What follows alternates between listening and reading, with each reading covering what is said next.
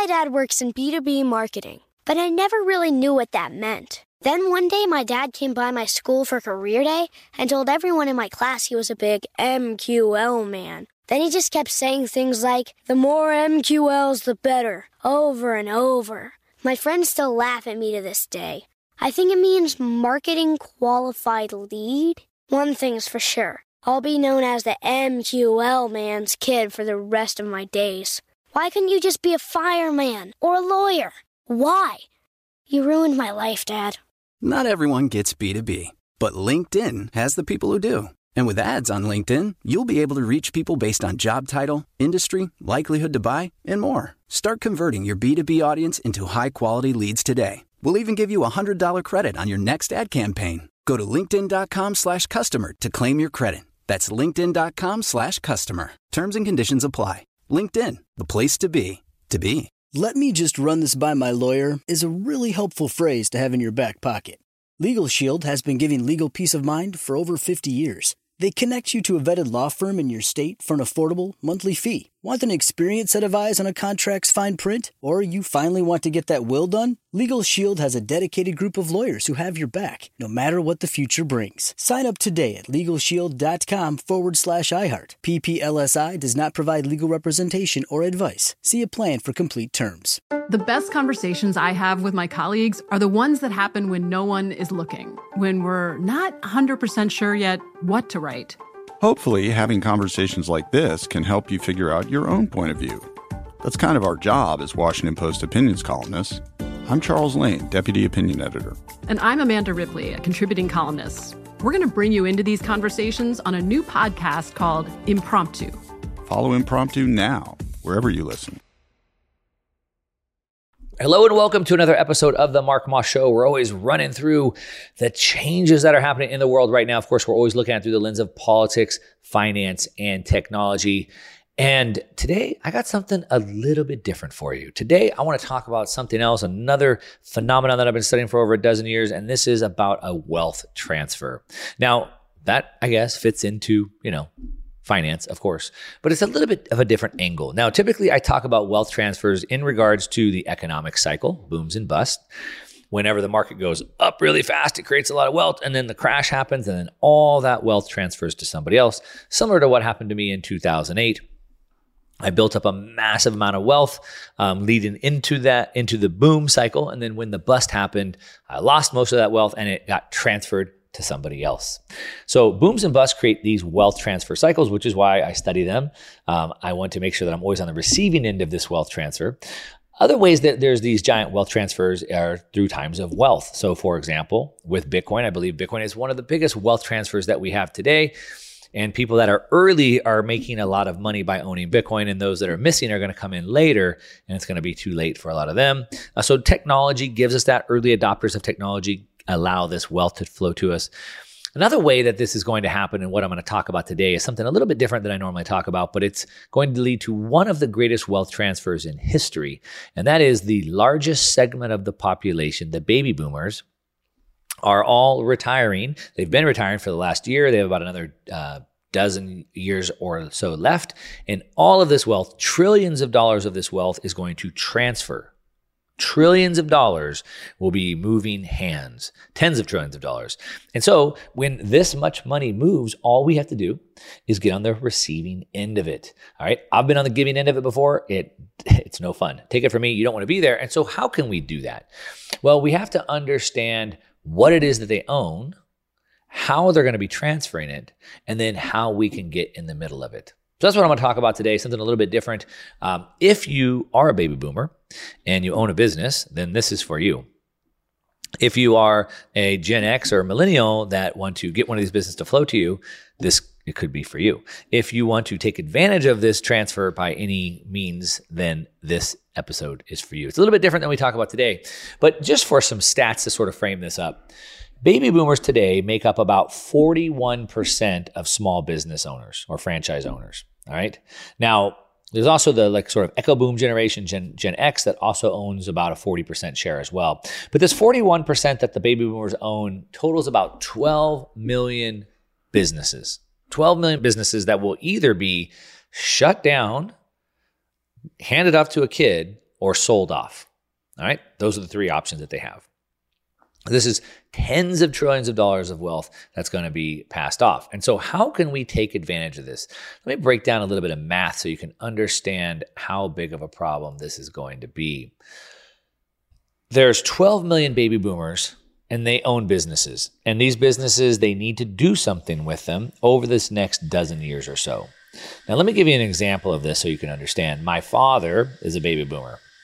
My father had a business for like 30 years, doing a construction business. Over 30 years in business, he built up a giant client base, massive amounts of goodwill. And he has a steady stream of business that just comes organically because, you know, of word of mouth and goodwill and customers, referrals, things like that. His phone number rings. People want him to come do work, but yet he didn't want to do it anymore. He was tired. He wanted to retire.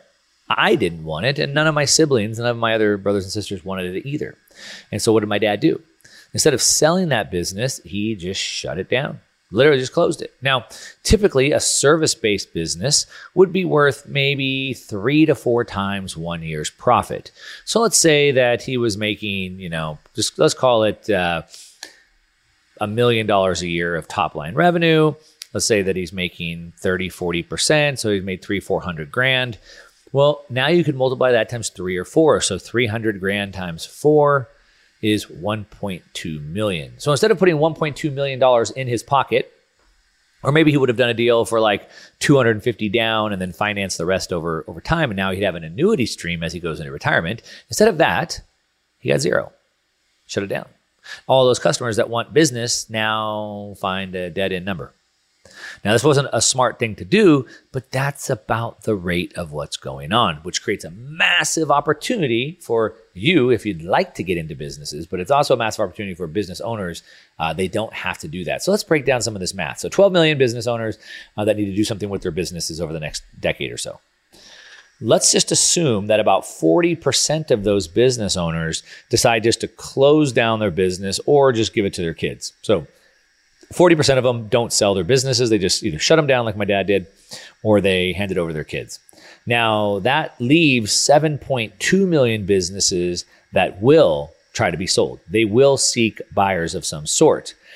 Now, if we divide the 7.2 million uh, businesses that will be sold over, let's just even be um, conservative, let's say 15 years instead of 10 years. Let's give it 15 years. So we di- divide the 7.2 million divided by 15 years gives us about 500,000 businesses per year that will go onto the market for sale. This is a massive amount, a massive wealth transfer. Now, 500,000 businesses per year. Now, let's just put this into comparison. Maybe you don't understand how big of a number that is. last year, according to Dealogic, in the United States, 10,597 10,597 businesses closed M&A transactions, mergers, and acquisitions. At least that's what was announced. There was probably more. We don't know if they weren't announced, but let's just triple that number. So let's say, say instead of 10,500, let's say roughly 30,000 businesses changed hands. All right. Now, how does 30,000 businesses compare to the 500,000 businesses that are scheduled to change hands? Well, that's about 15 times larger. Instead of 30,000, that's about what the market can absorb right now. There's people buying those businesses. But we go from 30,000 to 500,000 businesses. There's not enough demand for the amount of supply that's about to hit the market. These baby boomer, baby boomer businesses will hit the market and it's going to just completely overwhelm the demand. Now, what happens when the supply outstrips the demand? Well, the price goes down which means then these baby boomers that are selling these businesses or wanting to be selling these businesses are going to be getting a fraction of what they should be getting. It's not real good if you are trying to sell the business. Now, it's great if you want to buy a business, which is why I'm saying this is this wealth is going to transfer. So even if you don't own a business, even if you're a millennial or Gen Xer and you want to get in, there's going to be a massive opportunity in front of you. Um, or if you do own a business, um, you have to understand that you're going to face massive selling pressure. And so you need to change your business so that you stand out, that you're one of the best, that you can still command a premium when everybody else is getting discounted, you command a premium. And maybe you want to front run this trend once you find out about it. So there's a few ways that you can do this. a few ways that you can take advantage of this that I want to walk you through. And I really want to kind of give you this systematic framework. I want to talk about five pivotal stages to transform your business. Um, to set that business up so it's highly desirable, so you get massive amounts of money. Or if you're buying that business, uh, you know how to do that as well. So we'll walk you through that. Um, and I want to talk about, you know, getting you out of the business because the goal of the business, I mean, sure, you're solving problems and sure, you're meeting needs and all those things, but ultimately, you want to, most of us have started businesses to increase our income, but also to somewhat be free, financially free. And most people just have jobs. And so, no matter where you're at in your career on a business or thinking about starting a business, this is information that you want to have. You don't want to be trapped in, as in owning a job. You want to own a business. The difference would be, I mean, I guess just ask yourself a question. What would happen if you had a business and you took a month off, or three months off, or six months off, or 12 months off? Would that business still continue to run? And how could you make sure that it could continue to run? And how could you really turn this business into a company? That's what the difference is. A business into a company that would systematically transform that and allow you to achieve your ideal exit or be exitable. That's what we're going to cover. I'm going to give you five steps here when we come back. If you're just tuning in listening to the Mark Moss Show, something a little different for you. Hopefully, you enjoy it. I'll be back with more in a minute. Don't go away. My dad works in B2B marketing, but I never really knew what that meant. Then one day, my dad came by my school for career day and told everyone in my class he was a big MQL man. Then he just kept saying things like, the more MQLs, the better, over and over. My friends still laugh at me to this day. I think it means marketing qualified lead. One thing's for sure I'll be known as the MQL man's kid for the rest of my days. Why couldn't you just be a fireman or a lawyer? Why? You ruined my life, Dad.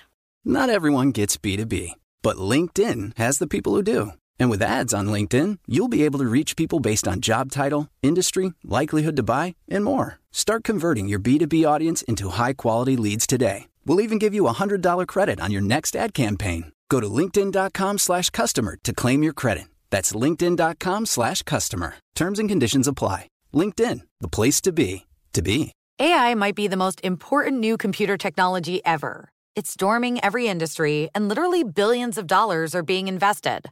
So buckle up. The problem is that AI needs a lot of speed and processing power. So, how do you compete without costs spiraling out of control? It's time to upgrade to the next generation of the cloud Oracle Cloud Infrastructure, or OCI. OCI is a single platform for your infrastructure, database, application development, and AI needs. OCI has four to eight times the bandwidth of other clouds, offers one consistent price instead of variable regional pricing, and of course, nobody does data better than Oracle. So now you can train your AI models at twice the speed and less than half the cost of other clouds. If you want to do more and spend less like Uber, 8x8, and Databricks Mosaic, take a free test drive of OCI at oracle.com/strategic. That's oracle.com slash strategic.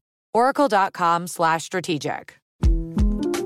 The 2024 presidential campaign features two candidates who are very well known to Americans. And yet, there's complexity at every turn. Criminal trials for one of those candidates, young voters who are angry. The Campaign Moment podcast from the Washington Post gives you what matters. I'm Aaron Blake, and I'm covering my 10th election cycle. My colleagues and I have insights that you won't find anywhere else.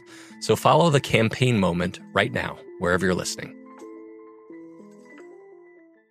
All right, welcome back. If you're just tuning in, you're listening to The Mark Moss Show. We're talking about the greatest wealth transfer in history that is coming our way.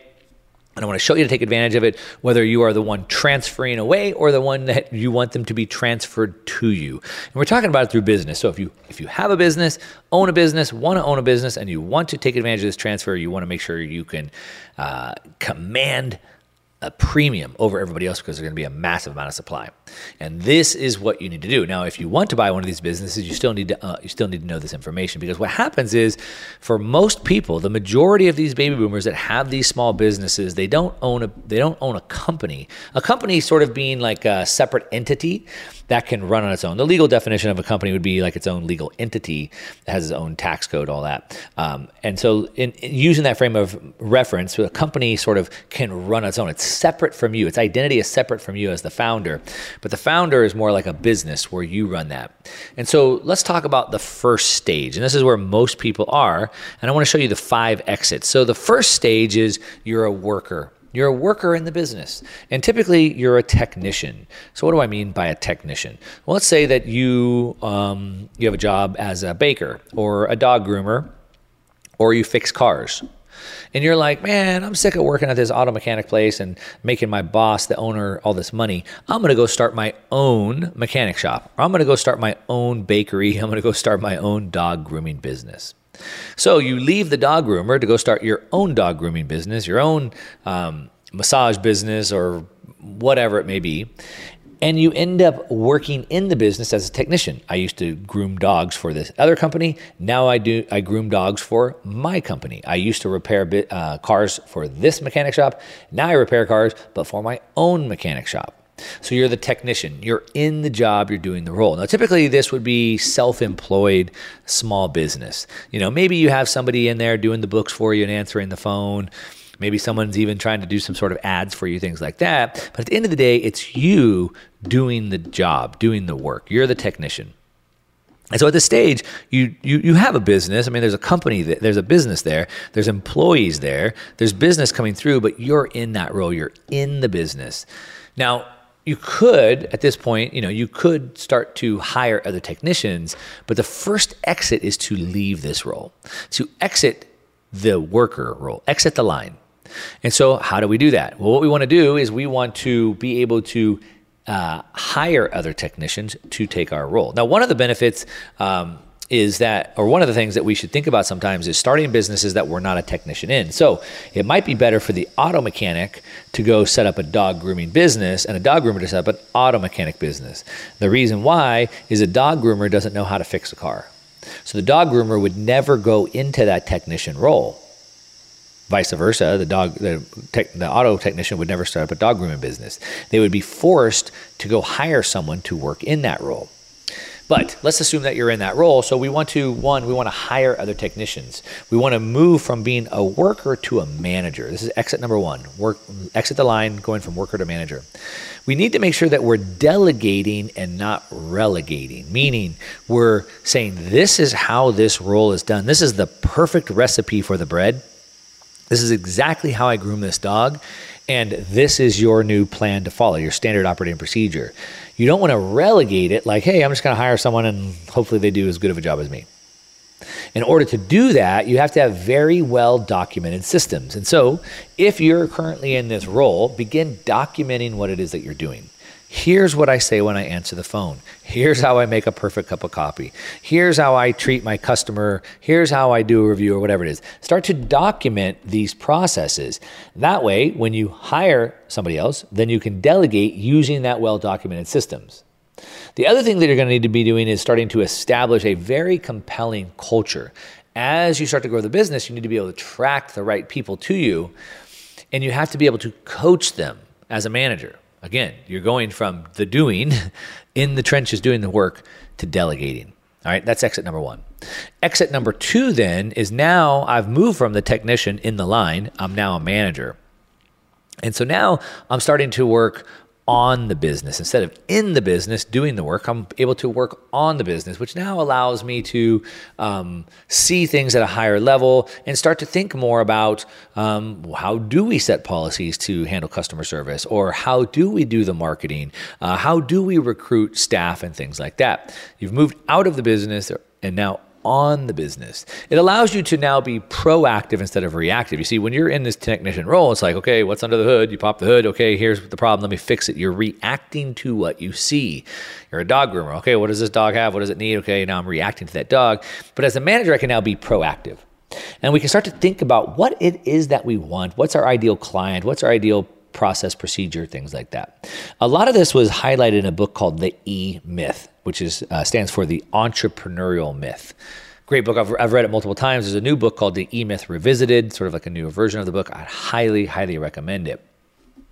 They talk about how the, the entrepreneurial myth is that most people think that if they can start their own business and become an entrepreneur, then they can be free. But that's a myth because what they have done is they've just created a job for themselves. Anyway, read the book. He kind of goes more into deep depth and detail into how to do this. But at this level now, uh, if you've exited from the line to the manager, uh, you know you're you're now proactive. But from here, we want to now exit the staff uh, and then being a manager, and we want to go to the CEO level right? We're working on the business, not in it, but we want to get to the next level. We want to go from delegation, being the manager that's now delegating these tasks to these individual workers, instead of delegation, instead of first it was doing, then it was delegation, and now we want to move up to leadership. We want to go from an operator, someone who's operating the business, setting the schedules, paying the pay, uh, payroll, you know, running the marketing. Instead of operating the business, we want to go to a CEO we want to go from a manager, uh, well, from from an operator to a CEO. We we don't want to be just a manager with a title. You see, most of you owning your own businesses have called yourself a CEO, but the reality is you're just a manager with a title. You're still managing the business. You're still managing the, the marketing team, managing the day to day, overseeing the customer service, managing the meetings and things like that. And so now we want to exit the manager and go to the CEO level. All right. Once we're able to do that, now things start to get very interesting. Now we're able to really start to think long term or really start to think about other types of the business. We can start to think about um, other businesses that we could buy or merge with or partner with. For example, uh, you're a bakery maybe you want to uh, maybe you only bake uh, bread well maybe you want to acquire another bakery that that specializes in pastries for example. Uh, maybe you're a dog groomer and now you want to partner or you want to buy a dog training business or you want to launch a, a line of dog grooming or dog training products. And maybe you're able to buy that. So now from the CEO lens, now you're way up above and you can start to think strategically about the business um, because you're not bogged down with the te- technical work of, of doing the job, nor are you even bogged down with the management of that. All right, now there's two more exits that I want to talk about how we exit the CEO, where do we go from there, and how do we exit from that next stage. And then we're going to dig into exactly how to do this. All right, so this is a little bit of high level theory. I want to give you some actual tactical steps that you can do this but I got to take a quick break. If you're just tuning in, you're listening to the Mark Moss Show doing something a little bit different today, talking about the greatest wealth transfer in history, coming through the baby boomers transferring all these businesses and how you can take a part of it. I'll be back with more in a minute. You don't want to miss it, so don't go away. I'll be right back. Hey, this is Christina Quinn. I'm the host of Try This, the Washington Post's new series of audio courses. The idea behind Try This is to become better functioning humans without having to comb the internet for countless hours. In our first course, we learned how to sleep better now, we're going to learn how to make our friendships stronger. I'll offer expert tips that are doable, and I'll keep it short. So let's do this. Classes in session. Find Try This from the Washington Post wherever you listen. Let me just run this by my lawyer is a really helpful phrase to have in your back pocket. Legal Shield has been giving legal peace of mind for over 50 years. They connect you to a vetted law firm in your state for an affordable monthly fee. Want an experienced set of eyes on a contract's fine print? Or you finally want to get that will done? Legal Shield has a dedicated group of lawyers who have your back, no matter what the future brings. Sign up today at LegalShield.com forward slash iHeart. PPLSI does not provide legal representation or advice. See a plan for complete terms. If a new house is on your wish list in the next five years, grow your savings faster and experience your dreams with an Ohio Homebuyer Plus account from Kemba Financial Credit Union. A savings account specifically designed to save for a new home where you can earn 7% APY, a $500 matching bonus, and a $1,500 mortgage closing cost credit. Learn more at Kemba.org. Offer expires March 31st, 2025. APY equals annual percentage yield. Restrictions apply. NMLS 292230. Equal housing lender. Federally insured by NCUA. All right, welcome back. If you just tuned in, you're listening to the Mark Moss Show. We're always talking about the way the world is changing as we look at it through the lens of politics, finance, and technology. Today, we're talking about wealth transfer. Specifically, we're talking about businesses being transferred from the largest segment of the population, the baby boomers, down to the next section. If you're in that role, you need to learn how to scale these levels of exit so your business becomes worth more. If you're running your business in the technician role, you're the one grooming the dogs and working on the cars or baking the bread, your business isn't worth much. You see, someone who's going to want to buy your business doesn't want to buy your business because they want to bake bread or groom dogs every day. Someone who's going to buy your business wants to buy your business because it produces cash flow and they don't have to groom the dogs. And so it's your job before you want to sell it to be able to ascend these five levels of exit. It doesn't mean you have to do this, but it means you have to be able to do it. The business has to be exitable. If the business cannot run without you, it's just a job and no one will buy your job. They don't want your job. They can go start their own job. And so you need to do this. If you want to get top dollar, if you want to compete in the massive amount of rush of businesses that will be sold, you have to do this. Likewise, if you want to buy one of these businesses, you uh, might be buying one for very cheap because they don't have these five levels, but you could very quickly go and build all these in. Now, depending on the business and how big it is and what industry it's in and how many moving parts it is, it might take you 12 months to get through these. It might take you 18 months. There's a lot of variable factors within this. All right, so we went through uh, exit number one was exiting the worker bee, exiting the technician role, and moving to become a manager. Where now instead of doing the job, you're now delegating the job. All right, not relegating, not just hand it over, but delegating it, giving them a well documented system they can follow. Exit number two is to exit from the manager, where you're actively managing, managing the staff, to move into the CEO role. The CEO role is now visionary. They're the ones that are building the vision, the culture. They're building the, the business partnerships, the development, uh, the partnerships. Now you've moved that. Um, exit number three, then, is where we're at right now. And now this is where we want to go from being the CEO who's responsible for setting the culture, and the CEO is responsible for building the vision and setting up the par- partnerships, and we want to exit that. And ultimately, what we want to do is we want to exit the organizational chart altogether. You see, in an organizational chart, the CEO typically sets it says at the top. You have the other executives there, you know, chief operations officer, uh, chief chief marketing officer, et cetera. And then below that, you have all the other people. And in order to get to exit number three, we want to exit the org chart completely, and we want to go from being a CEO to a board member. All right. So a business should have a board, a board of advisors. Even small businesses, you should still have a group of advisors that you can um, bounce stuff off to. And so, um, as you probably know, or you, you might be uh, aware, a board member doesn't work at the company.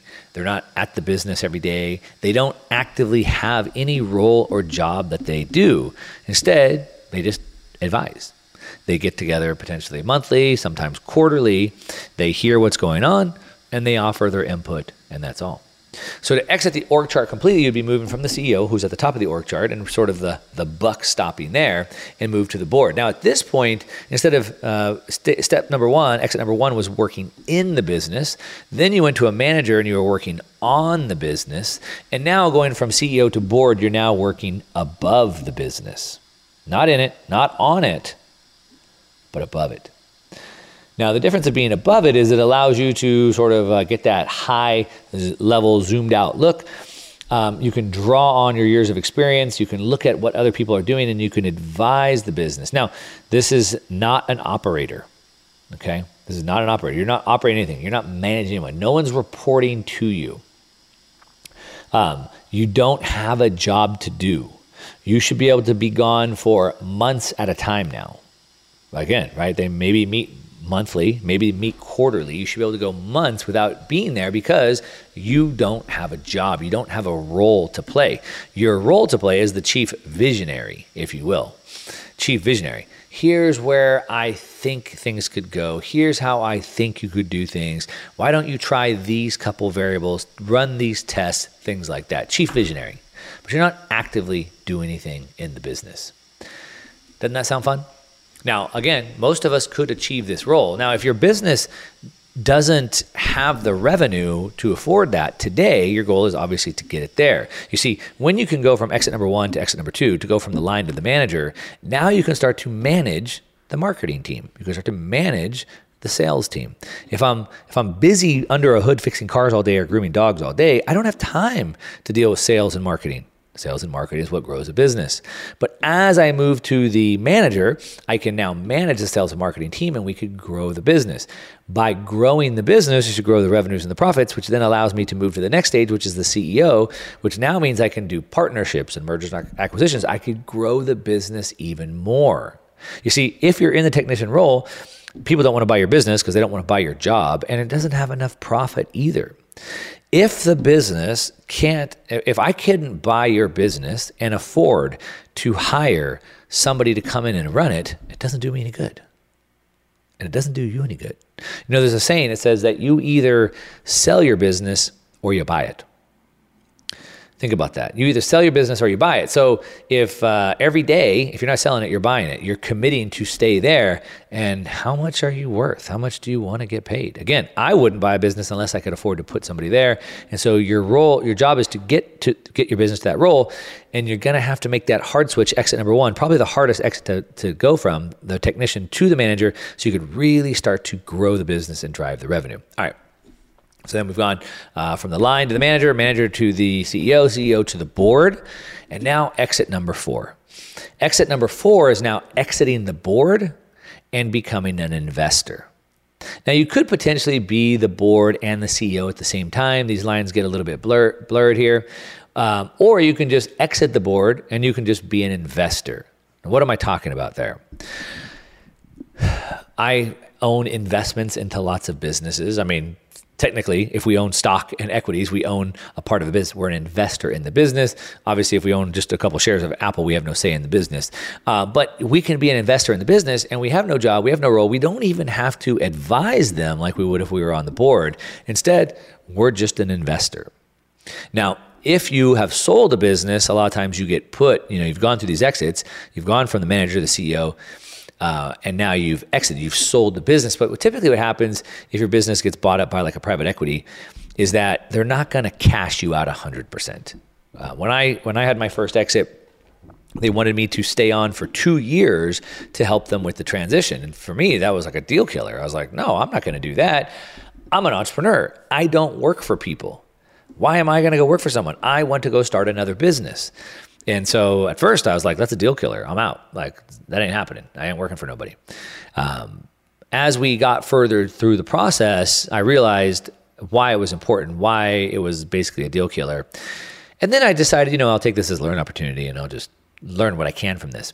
Um, but I had I had to work, and so during this time, typically, like what I had to do, um, I didn't get all my money up front. I got a I got a a chunk of money up front and the rest was riding in the business. And so i was invested into the business. If the business did really good i could make even more money right? Because uh, they only bought part of it if i stay on as an investor.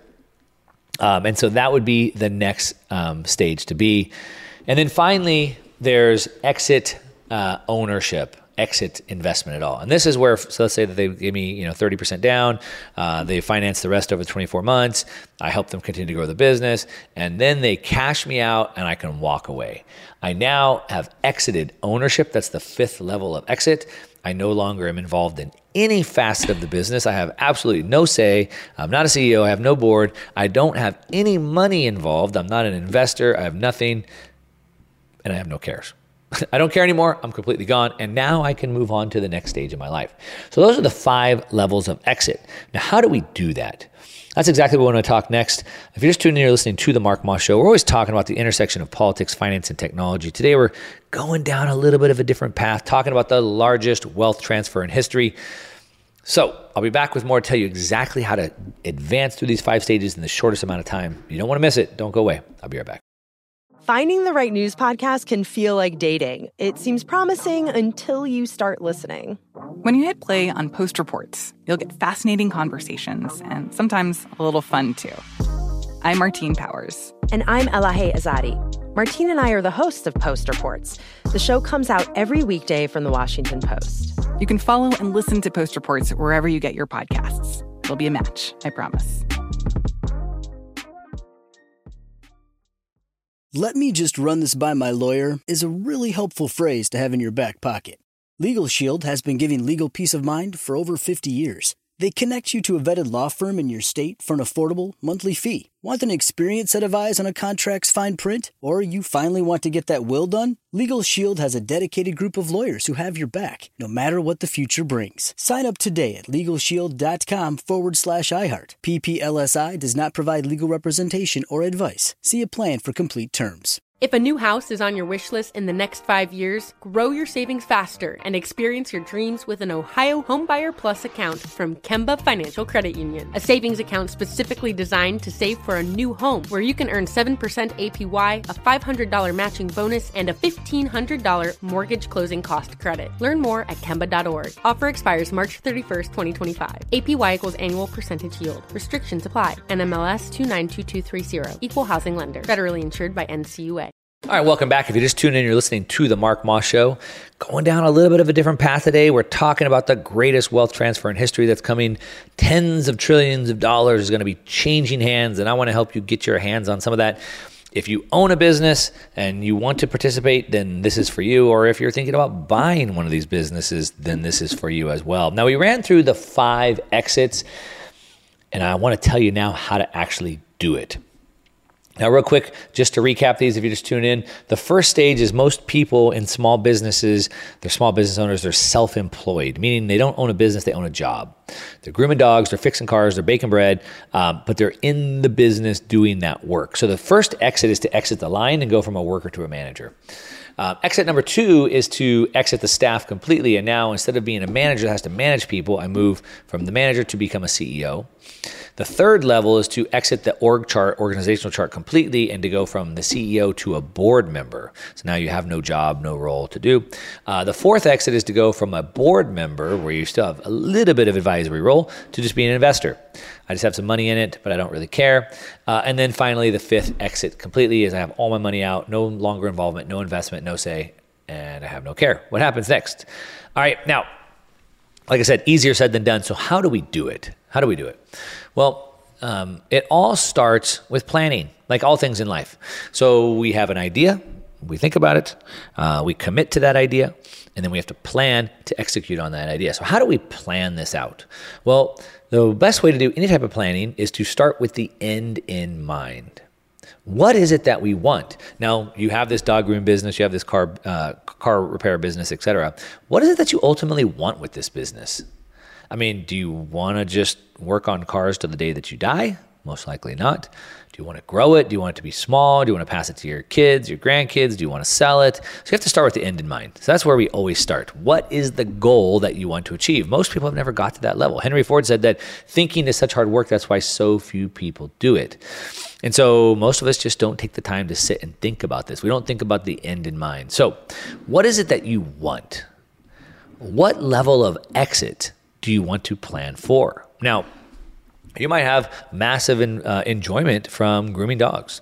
You might have great enjoyment from fixing cars. And so you might say, uh, hey, I think this is cool, but like, I don't really want to be on the board. I'd like to just keep fixing cars. Well, there's nothing, there's nothing wrong with that.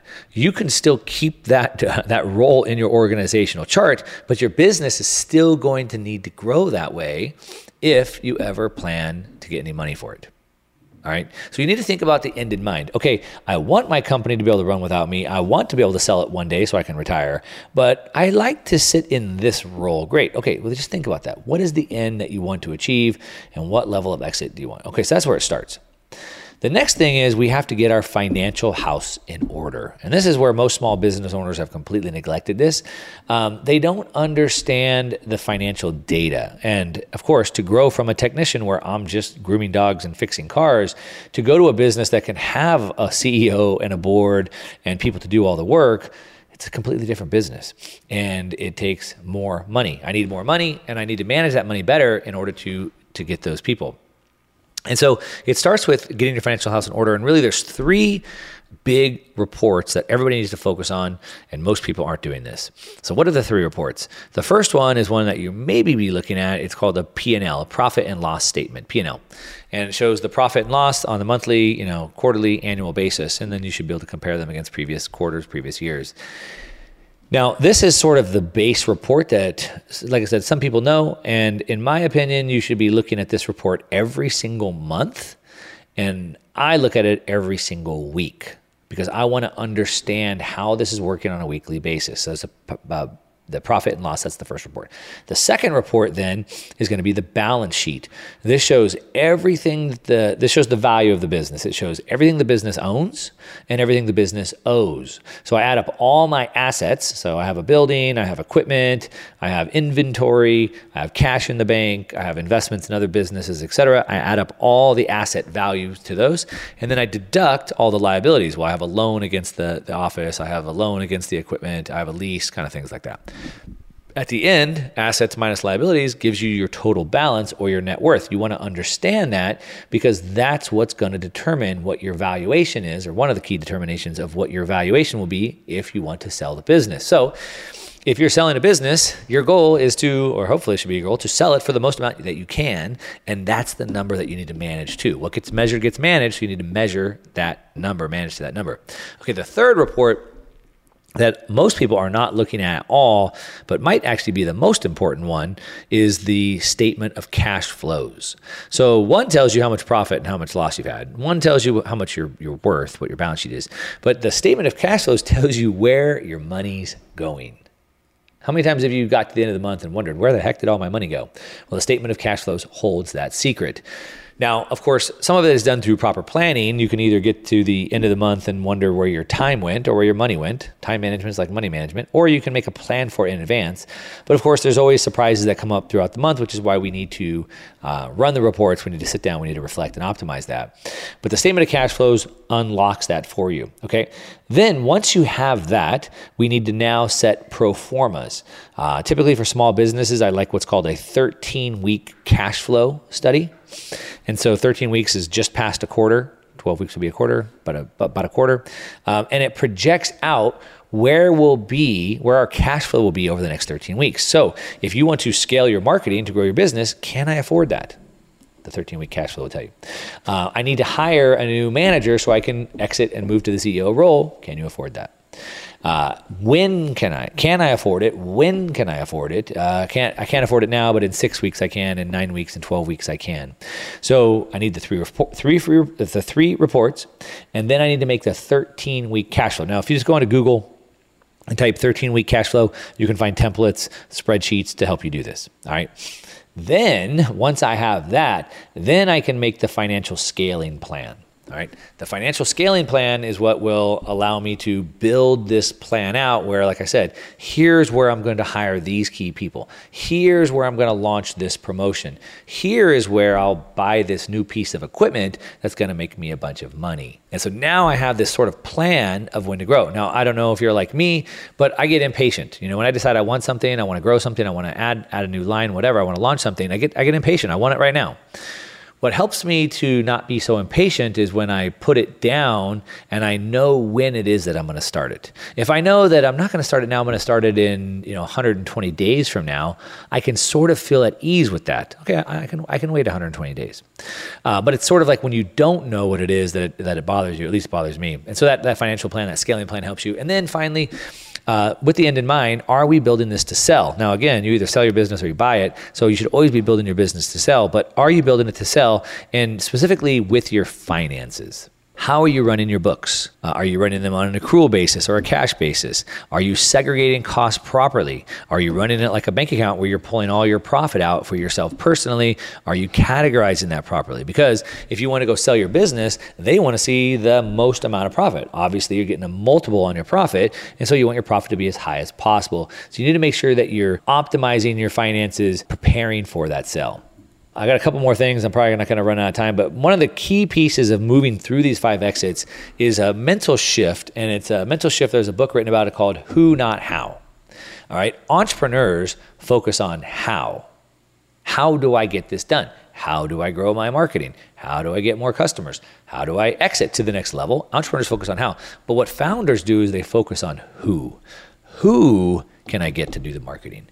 Who can I get to manage this business? Not how do I do it, but who do I need? And so attracting good people is the key that unlocks all this. How do you do that? Well, it starts by setting a com- compelling vision, a clear um, picture of who it is and what it is that you're looking to have them do, and people will be drawn to that. Um, in addition, we need to have systems in place that optimize all this because at the end of the day, somebody wants to buy your business that can run without you, and you need systems to do this. Now, if you're just tuning in, you're listening to the Mark Moss Show, talking about the greatest wealth transfer in history and how we can be a part of it, talking about business, something I don't typically talk about it. What did you think about today? I'd love to hear from you. Hit me up on social media at one Mark Moss. Leave me a comment on the podcast. I'd love to hear from you as well. If you'd like more business, finance topics like this, let me know. We'll do more of them. But this is a big deal that you need to be aware of. You need to take advantage of. So that's what I got today. Thanks so much for listening. Until next time. From BBC Radio 4, Britain's biggest paranormal podcast is going on a road trip. I thought in that moment, oh my God, we've summoned something from this board. This is Uncanny USA. He says, Somebody's in the house, and I screamed. Listen to Uncanny USA wherever you get your BBC podcasts, if you dare.